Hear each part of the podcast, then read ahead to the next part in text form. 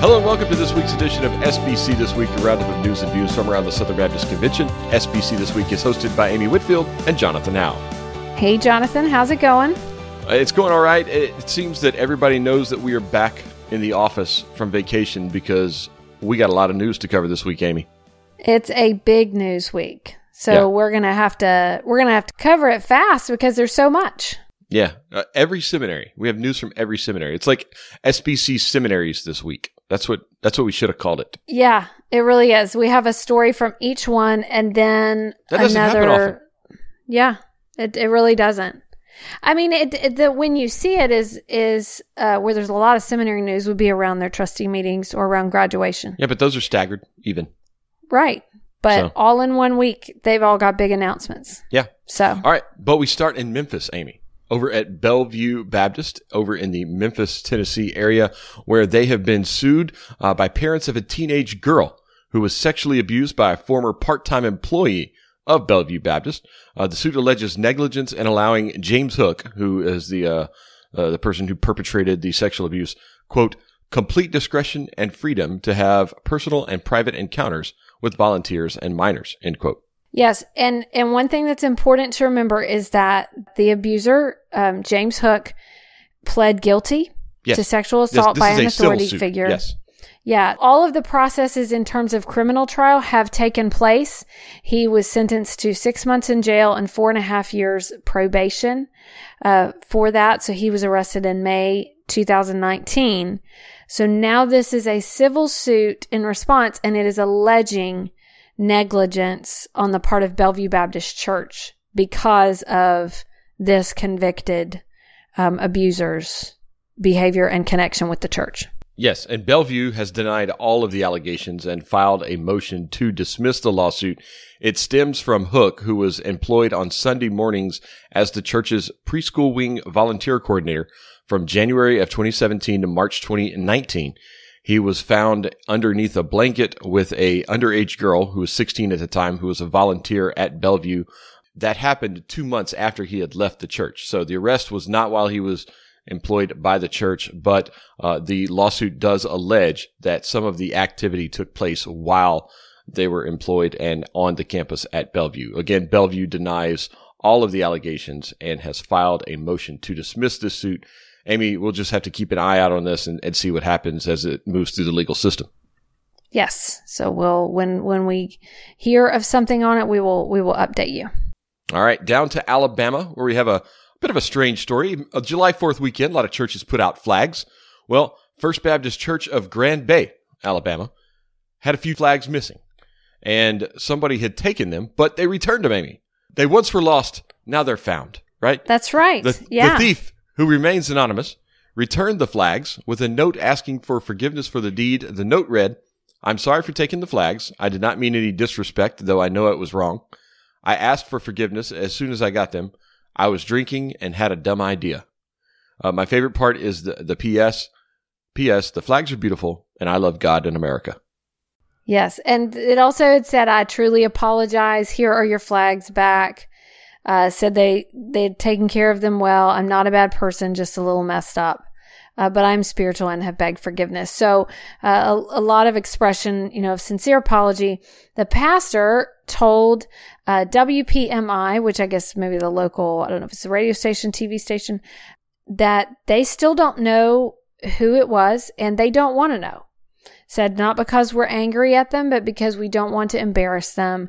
We don't want them to feel any more remorse than they are already feeling. So they put a post on the church's Facebook page that featured photos of the return flags and of the apology letter and said they accepted the apology, but also invited the person to attend their church. And uh, so they the, the reason they were posting is because they wanted to get the word out since you didn't sign it we accept please attend our churches uh, our church services anytime. Yeah. Uh, so that's an interesting, interesting holiday story in the Fourth of July. Yeah, and, and a great response from that church. So uh, it seems like everything Really, worked out well. really and- well. and they were able to you know kind of share a gospel spirit with the community and how they handled that so uh, really nice first baptist grand bay alabama over to california amy uh, covid-19 big outbreaks out there on the west coast in california governor newsom has ordered churches to cancel worship in at least 30 counties and basically outlawed singing in church. And there has been a lawsuit that's filed. We're recording this on Friday. A lawsuit was filed late in the week, late on Thursday, uh, by a few non Southern Baptist churches, but evangelical churches, filing lawsuits uh, against this order that the governor has has struck down. So basically, he's dictating how worship happens, and the churches are kind of pushing back against that. Yeah, so the communications team leader for the state convention there just said our churches are committing to doing what what needs to be done and uh, we're not happy about the decision. So, kind of saying, hey, our churches are really trying to work with this. And so, taking that extra step of forbidding indoor worship. And then Rolland Slade, who is chairman of the SBC Executive Committee. Good friend of the pod.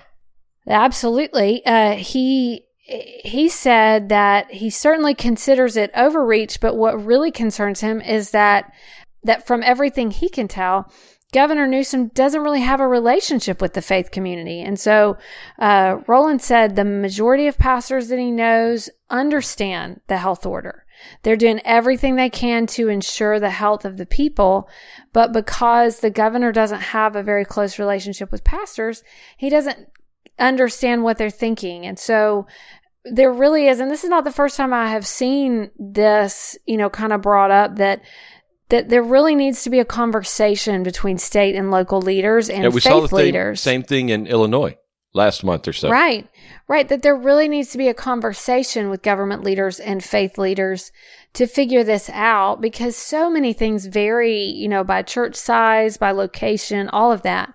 And um, by church so, practice, right? Right. Absolutely. And so that's, that's the difficulty. Uh, but, uh, they also said the state convention leader said and, and Rolland said that, that any pastors, you know, the pastors they know are planning to comply with the order, but just really not happy to see it the way it's been handled. So it yeah. affects indoor worship in 30 counties.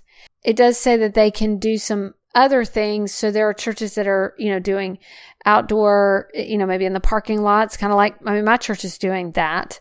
Um, we have a couple of indoor services that are reservation only with a maximum number. And then we have an outdoor service in the parking lot. So uh, it sounds like a yeah, lot of them. That's the one are, you go to with your parasol. I, yes, with my parasol. It, don't worry, folks, didn't actually purchase a parasol. It was an umbrella that I won as a door prize, but I use it to keep the sun out, so that means definition wise, it's a parasol. I, I like to think of it as a parasol because I, I yes. think of you as someone who would have a parasol. Well, I used to be a living nanny, and I was uh, called Mary Poppins. So there you go. It Bingo. it fits really well. Yeah, but anyway, I uh, so they they do some of that drive-in services. So churches are trying to figure out what to do, but just the blanket um, order, it, I think, is really tough. Yeah, so they, he's also limited indoor activities at fitness centers, malls, offices for non-essential sectors, hair salons, barbershops, protests. Not sure what an indoor protest is. Um, personal care services like nail salons, body waxing, and tattoo parlors, and a whole list of other businesses, including dining restaurants, movie theaters, and museums. So, first time I've seen churches on a list with body waxing, Amy. No comment. Those two usually don't go together. Okay, uh, so that's California. Keep an eye out on that uh, because the lawsuit is now moving through, and uh, we'll see if anybody steps in and orders a, a, stay on that order. And we mentioned it at the top, Amy. We have news from all our seminaries. We'll start in California, where this order by Governor Newsom is affecting Gateway. They announced the order on Monday. Gateway announced later in the week that because of this, the, the campus has returned to lockdown. So the That's Los right. Angeles campus and the San Francisco campus buildings are closed to students and non essential employees. So everybody else has to go home. Only essential operations uh, like the business office, facilities, instruction, human resources, IT, and recruiting uh, will be open and in modified ways. So any classes that were scheduled to meet on campus in July out there at either the Los Angeles campus or the San Francisco campus will be done through remote access. So yes, you know, this, this affects our seminaries because of the order. It's not only affecting churches, it's affecting a lot of different things in California. Over to Southwestern, Amy. Big news, a couple of big stories from our friends in Fort Worth. They had a called meeting this week and uh, where their trustees, a called meeting of their trustees, where they unanimously approved a conservative budget for the 2020-2021 academic year. So it's a $29.7 million budget, which is 6% lower than this past year and uh, really just working to make sure they are prepared for what is ahead in light of the pandemic. They had already instituted spending reductions of approximately 25%, but they had an improved outlook on CP funding and enrollment revenue, but they approved a budget that had some more modest cuts. So it really was just a conservative approach in projecting revenue and then trying to make sure they kept their institutional expenses where they needed to be. But that was the, that was the reason for the call meeting. So it was kind of the, the major action, yeah. but got some good news too. Yeah, in the middle of that, though, they got a report that really uh, was just interesting to me. So they couldn't have an in-person preview for prospective students, and so they hosted a series of online virtual previews. Well, that resulted in a 165% increase year over year from yeah. spring 2019. A lot easier to attend a virtual preview than it is an in-person one for obvious right. reasons. So, all right. So let's say that's not surprising. You know, kind of yeah, a that's an sense. easy one. You're going to have a lot. We would of, all expect that. That's right. Right, but they got 63 percent more applications resulting from the virtual previews than the last two spring preview year, last two years of spring previews combined. Yeah. So they actually saw a significant uptick in new student enrollment and even in new student on campus enrollment. Yeah. So well, you got, got they, more fish in the pond, Amy. Yes. Catch more fish, so right? The, they are also seeing a record summer enrollment in terms of total hours that are taken by students. Um, 24.9% increase compared to last summer, despite the fact that they were only able to offer online courses. I have a theory about this. Okay. I know. I mean, I understand we've been worried about the economy and people being able to take classes. Is this the Ed Upton effect? our friend Ed went there and everything's up. Is that that's well, your theory? maybe, maybe, but also everything's changed with the pandemic, and I understand there's been you know economic hits, but I wonder. This is only speculation. It's a theory. I just wonder if you have this situation where Lots of meetings got canceled, conferences got canceled, vacations got canceled. Our summers are looking very different than they normally do because mm-hmm. I don't know about you, but my family is on the go all the time in the summer and we like the last three summers yeah. or so we mission trips annual oh, meeting yeah. other sense. conferences things like that. So all of a sudden people have a lot of time on their hands that they don't normally and maybe even have saved a little money because they're not doing all this traveling. So if you're a student why wouldn't you take more hours? It's online you're you're you're at home a lot more. I don't know. That's just a guess. I would love I would love to know if they ended up doing a survey, you know, as as to how the the, the increase of those theory. hours. That's probably a better theory than mine was. What was yours? The Ed Upton effect. Oh well, it's certainly. I that's, certainly that's a valid theory too. Yeah, that's a valid theory too. We are. Uh, it's always possible that Ed Upton got there and people said, "Hey, I want to take more hours. He does a lot with alumni engagement, things like that. They said, I'm ready to graduate and be an alum so that, yeah. you know, I can deal with that. But, but wait, there's more from Southwestern Amy. Some big announcements yes. in personnel. So they've also announced three new faculty members, um, all of whom I know. Ted Cabal, who is uh, he's a two-time Southwestern graduate and a former faculty member, so he's kind of returning and uh, to, to join the faculty. He will be professor of philosophy of religion in the School of Theology.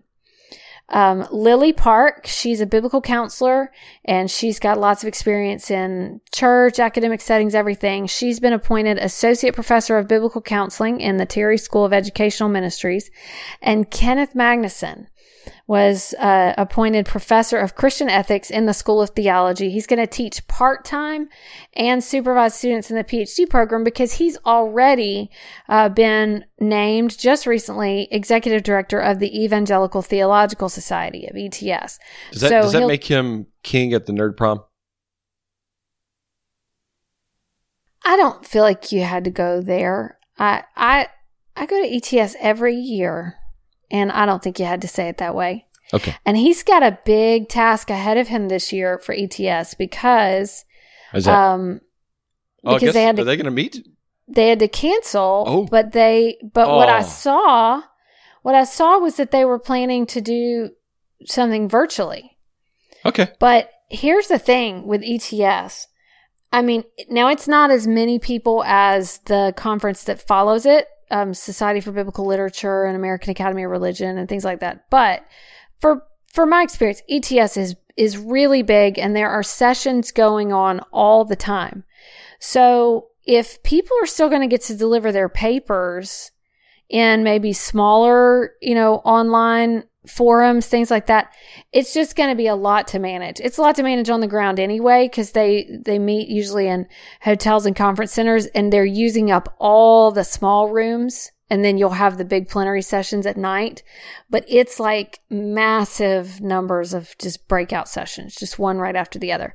And so um so he gets to kind of transition that to Yeah. an Well, electronic couldn't you experience. just get everybody to do a video, send it in, and you just post all the videos online? That may be what they will do, but oh, Okay. normally what you normally what oh, you do is you interaction. right. So Oh. normally the the paper and I, I don't know. I, here just like I a am bunch of throwing Zoom stuff calls. out challenging. Yeah. So normally and maybe what they do is do the video, but you you have like a church history session.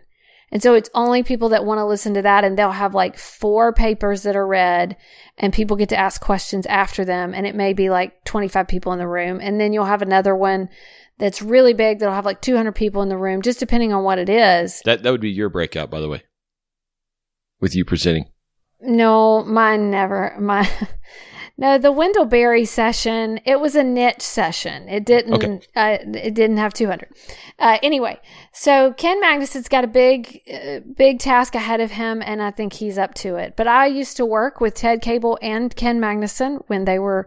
Um, when when I was at Southern, because they were on the faculty there for a really long time, and then Lilly Park, we didn't work together at the same time, but she's a good friend of mine. So very excited for Southwestern. I know these are uh, this is a big addition.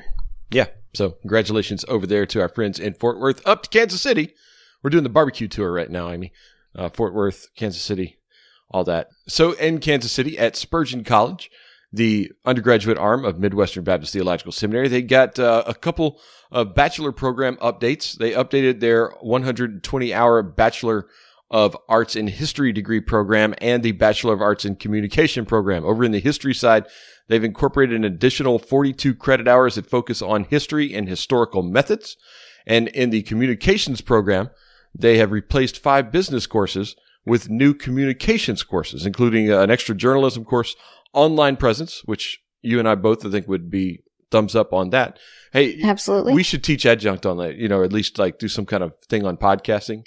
Give us a call, Charles Smith. We'll, we'll come up there and do that. Jason Duesing, uh, good friend of the pod there, and Jason Allen. I'm just gonna well. let you do that. I'm gonna let you I'm, advertise. I'm pitching. I'm just throwing that out there. Princ- principles Uh-huh. of crisis communication. We can help with that too. Advanced visual communications and introduction to communication theory. So, uh, a really cool little program up there in Kansas City at Spurgeon College. Uh, some updates to that history program and the communications program. And there's also uh, some additional online doctoral concentrations over at Southern Seminary that they announced this week. So, three new doctoral concentrations in the Doctor of Ministry and Doctor of Educational Ministry degrees. They are Applied Theology, Christian Ministry, and Global Mission. So, the D Men and the D Ed men got added to over there in Louisville. And over to Wake Forest we go for an announcement with Southeastern and Fruitland Baptist Bible College. They are partnering to provide graduates of Fruitland, which is a, uh, a college affiliated with the North Carolina Convention.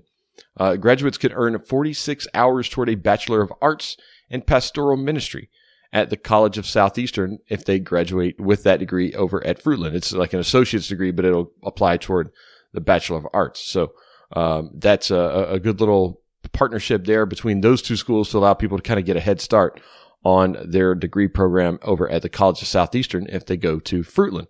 And now to New Orleans, Amy, where some big news for women down in the Bayou. Very excited about this. So, New Orleans has launched, they've been prepping this for a while. They're uh, kind of relaunching their programs for women and introduced their new um, site, prepareher.com. So they really are focusing on kind of th- the sort of the different facets there at New Orleans Seminary. Um, and Tara Dew, president's wife at New Orleans Seminary, and good, good friend of the pod, one of my closest friends in the world. And she will really be focusing her efforts there at New Orleans on the student wives, on preparing, helping prepare them for ministry. She's uniquely qualified for this, not just because she has been a ministry wife, but she has an EDD and she wrote her dissertation on the level of preparedness that ministry wives experienced in when their husbands were in seminary. Hmm. So that was her project, and she wrote a whole thing on that, um, how prepared they were in different areas. So she is she's going to do an incredible job with that. Stephanie Lyon is now working in women's life. She's basically the women's life coordinator there, and so she really is focusing on how to incorporate women into the campus and uh, and let them be. So that's a campus life program called Together. Stephanie Lyon is a great friend as well. Was the women's ministry director at my church here in Wake Forest. So I know she's going to do an incredible job. And then Emily Dean will now be director of women's academic programs. So what they're doing is just kind of bringing this three pronged approach to incorporate all the women on campus, whether they are student wives, students, faculty wives, staff wives, um, or faculty and staff that are there and, and bring them together and have something, you know, for everyone. So they have a great story and then a new website to really share, um, to really share what they're doing to create life giving spaces for the women of New Orleans Seminary. So yeah. I'm excited about this. Always great to see this kind of thing at our seminaries. All right. Free marketing take for New Orleans here. Slogan If you want to prepare her, comma, prepare here, period. Okay, there you go. Yours for Just, the taking. It's out there. Everyone. I, I, I bequeath that to them. I'll men- I'll mention it to Tara. If you want to prepare so. her, prepare here. It's perfect. Yes. It would look good on a t-shirt. Yeah. Okay, maybe not. All right, over to New- North Carolina, Amy. We got one more story. Uh, not a Southern Baptist college, but used to be. Yes. Is it? All right, and, and we had an argument about how to pronounce this, but I think it sounds like you're right. Yeah, Chowan University. It looks like in Chowan. Murfrees, right in Murphy. Yeah, in Murfreesboro, North Carolina um, has announced that a facility named after Senator Jesse Helms has been renamed the Hawks Athletic Center. So Chowan is not a Baptist college now in the sense that it's no longer affiliated with the Baptist State Convention of North Carolina, but for years and years it was. So there are a number of North Carolina Baptists that still were, you know, they graduated from there, yeah, have a, a connection alums, there. Probably. Yeah. Right. And so it is still, uh, you know, has a real presence, but they made the change due to the perception of many that positions taken by Senator Helms were not in keeping with the current mission of Chowan University. So kind Every of interesting. Time you, you say can, that, it bothers me. Yeah, I'm sorry. Um, so you you you can see the story in Baptist Press and then go on to the full report at the Biblical Recorder. Yeah. So very right. interesting. Well, a lot of news. We covered a lot of news in a short amount of time this week, but that's going to bring us to my favorite part of the week. This week in SBC history, Amy, blow our minds. All right, we're just going to go back to 1972 because I noticed something that one of the conversations we've been having a lot in the last several weeks have been about Supreme Court decisions. And uh, this early is a new thing. big for new yeah. Supreme Court decisions. Not this Very year, Very much so. Very much so. So in '72, John Baker, who was with the Baptist Joint Committee on Public Affairs, did a really long piece. Very that long. Just yeah, that really just broke down what uh, what all was happening as the 1972 session ended. Said they handed down a number of significant decisions, most on a split vote of five to four. So the more things is, change, the more they stay the same. Yes, exactly. they do. Five, so this votes. was under this was under Chief Justice Burger, and so you know this was coming right after the Warren Court, which is is known you know a lot. The Warren and Commission. during That's what they're known for. yes, they are known for that. Um, but Nixon had at this point appointed Chief Justice Burger, Justices Blackmun, Powell, and Rehnquist. That's a name that'll be familiar to a lot Yeah. of people. for. For a later Chief Justice, right? That's right. Uh, yes, he was. But then the, also, this is Thurgood Marshall was on there. You know, uh, Brennan, uh, Potter Stewart, Justices Douglas and White, lots of people.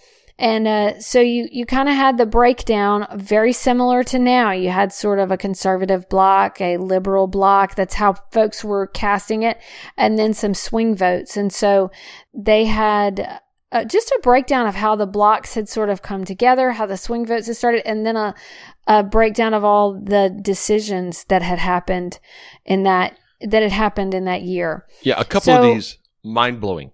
By the way, Yeah. Yeah. So one of them was, you know, they allowed, and this is really tough for me to take in. Private social clubs were allowed to continue to refuse membership based on race, even though the clubs operated with state licenses. that's mind blowing to me. I cannot wrap my Yeah. head around that. This that would be kicked out of court so fast right now. Right, right. And uh, so there's that, some other ones. Well, the First Amendment, freedom of the press, permitting reporters to protect their news sources. They limited that. Yes. I, I, I cannot imagine the the fights that would be fought over that right now. Yeah, was that though? We need to look and see which decision that was. Would that have been the po- the decision with the post? It The one that was because, in the, um, because The one that was that was after Watergate though, so that would that would have been later, right? No, it You're talking was about the one that was in the in the the news uh, in the the movie a few years ago, The Post. Meryl Streep, Tom Hanks. Did I get those names right? Were they the right people? Yeah, no, Okay. Nixon was pr- Nixon was still president. That was about I thought that was after Watergate. um, no, that's all the president's men that you're thinking. Oh, don't of. get me started on that. It was about the um. You know my feelings on that movie. All right, so it was the 1971. Yeah, it was about the Pentagon. Yeah, it was about the Pentagon papers. Oh, that's right. It was the the uh, Vietnam stuff. That's right. Right. Oh, Right. maybe so. It it that may that may be that case that they're talking about. So Yeah. it it may have been limited, but I mean they were still allowed to protect their news sources. The Post won that. So we need to look and see if that's the case that they're talking about. But anyway, they really laid out and felt like there was concern about days ahead and particularly in things, you know, like religious liberty, which is interesting because the next year was 1973, which is probably the most famous case in modern history, uh, which is Roe v. Wade. So just an interesting article. We've been talking a lot about Supreme Court cases lately. They were talking about it this week in SBC history. Okay, so that one in 1972 was Branzburg versus Hayes, or V. Okay. Hayes. Sorry, Branzburg right. v. So Hayes. something different. So that was in Kentucky. Uh, Okay. Paul Branzburg was a, a he was in Kentucky. He refused to answer questions before grand juries about sources. It was involving illegal drugs. So that's Interesting. that's what that was. So okay. okay, all right. Well, still. Thank you, Google. I didn't know that, by the way. All I didn't pull that out of the hat. Okay. And this, and the case, the Pentagon Papers case was in 71. Yeah, it was a 71 So, case. yeah. So, there you go. yeah. All right. All right. Very this cool. week in Supreme Court history, Amy's other podcast, it kind of bled over into this one. So uh, thank you, Amy, for that. So, but yeah, all happening uh, this week in SBC history. There's a lot going on in those early years in the 70s, uh, and I think um, John Baker covered it all in this one article. Yes. Yeah. It's- Very cool. It's like three pages. It's a long article, but anyway. Well, that's going to bring us to our resources of the week. Amy, your resource of the week is It's a new book called The Baptist Association Assisting Churches Advancing the Gospel. It was released in June by the Southern Baptist Conference of Associational Leaders, and it was published in conjunction with NAM and through Rainer Publishing. It explains the roles of associations in 21st century Southern Baptist life and offers counsel on how to lead them. So, uh, you know, pretty cool thing is uh, the the North American Mission Board paid for the first printing and are going to send one to every Baptist association in the SBC family, and then um, the SBCAL will be sending copies to state convention executive directors and entity leaders of the Southern Baptist Convention. So what about entity cool. podcast hosts? I think We we could probably buy. Just need to buy our own. Okay. yeah, we'll we do that. should buy them and support them. Okay. So, um, yeah, so it's really cool. So David Roach kind of put together a story and says that and explained that it it describes that how a local fellowship of churches can remain relevant in the era of global connectivity and online ministry resources. Lots of contributors. Um, Rick Wheeler, friend of the pod, um, Kevin Ezell, Paul Chitwood, a, a number of of people. pod. So By the way, also friends of the pod. don't want to yes. leave them out. Yeah. Yes. Yeah. No. All right. So that's mine. What do you have? Is it understood when their entity heads are friends of the pod? Well, it's kind of weird because all the entity heads, we would say they're friends of the pod because we support, you know, the the work. Yeah. Well, Uh, yeah. in this podcast. we also know them. But it sounds kind of So- name droppy, you know, to be like, "Hey, friend of the pod." So, but they are. So Well, anyway, keep We going. We appreciate Ray Gentry, Ray Gentry for sending that o- over. So Ray's been very supportive of us. Yes. We, we try to support him as well. So uh, Ray's also Yes. a good friend of the pod. So Ray, thank you for all you do for Southern Baptist Associational leaders. yes. My resource of the week, it's, it's kind of not really a resource. It's just a reminder. So reminder of the week, Sunday is both Send Relief Sunday and Children's Ministry Day. So Send Relief, obviously, uh, the Compassion Ministry of Southern Baptist, a partnership with NAM and the IMB.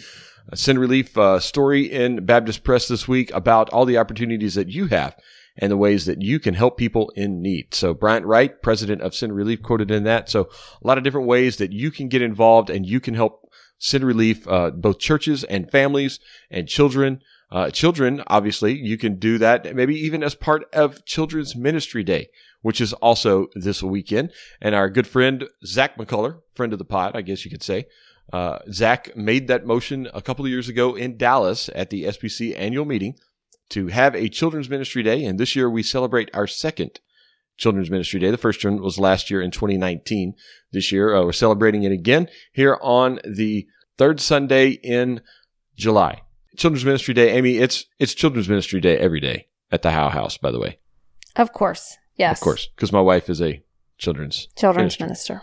Yeah, so every day is Children's Ministry Day at my house, but it can be Children's Ministry Day at your house this Sunday. So uh, that's going to do it for us this week. Those are our resources of the week. So, Amy, one more thing before we go.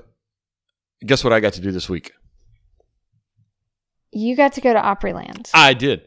Why did I get to go to Opryland, Amy? Site visit. That's right. You got it. So I went to Opryland this week and got to see all the details about where we're going to be next year for the SBC annual meeting here in Nashville. We're hosting a home game. It's a home game next year, Amy. So Yes. I'm excited. Some neat little facilities, a little different than normal, but Opryland, great place to be. Enjoy it. Come early, stay late. Nashville's a great town. So looking forward to seeing everybody next year.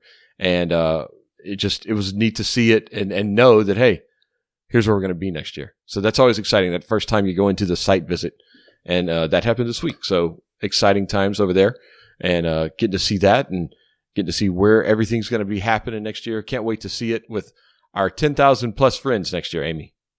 We're still going for that. Yes. We're going to break 10,000. We Yes. were going to do it this year. Oh man, we had it in the bag.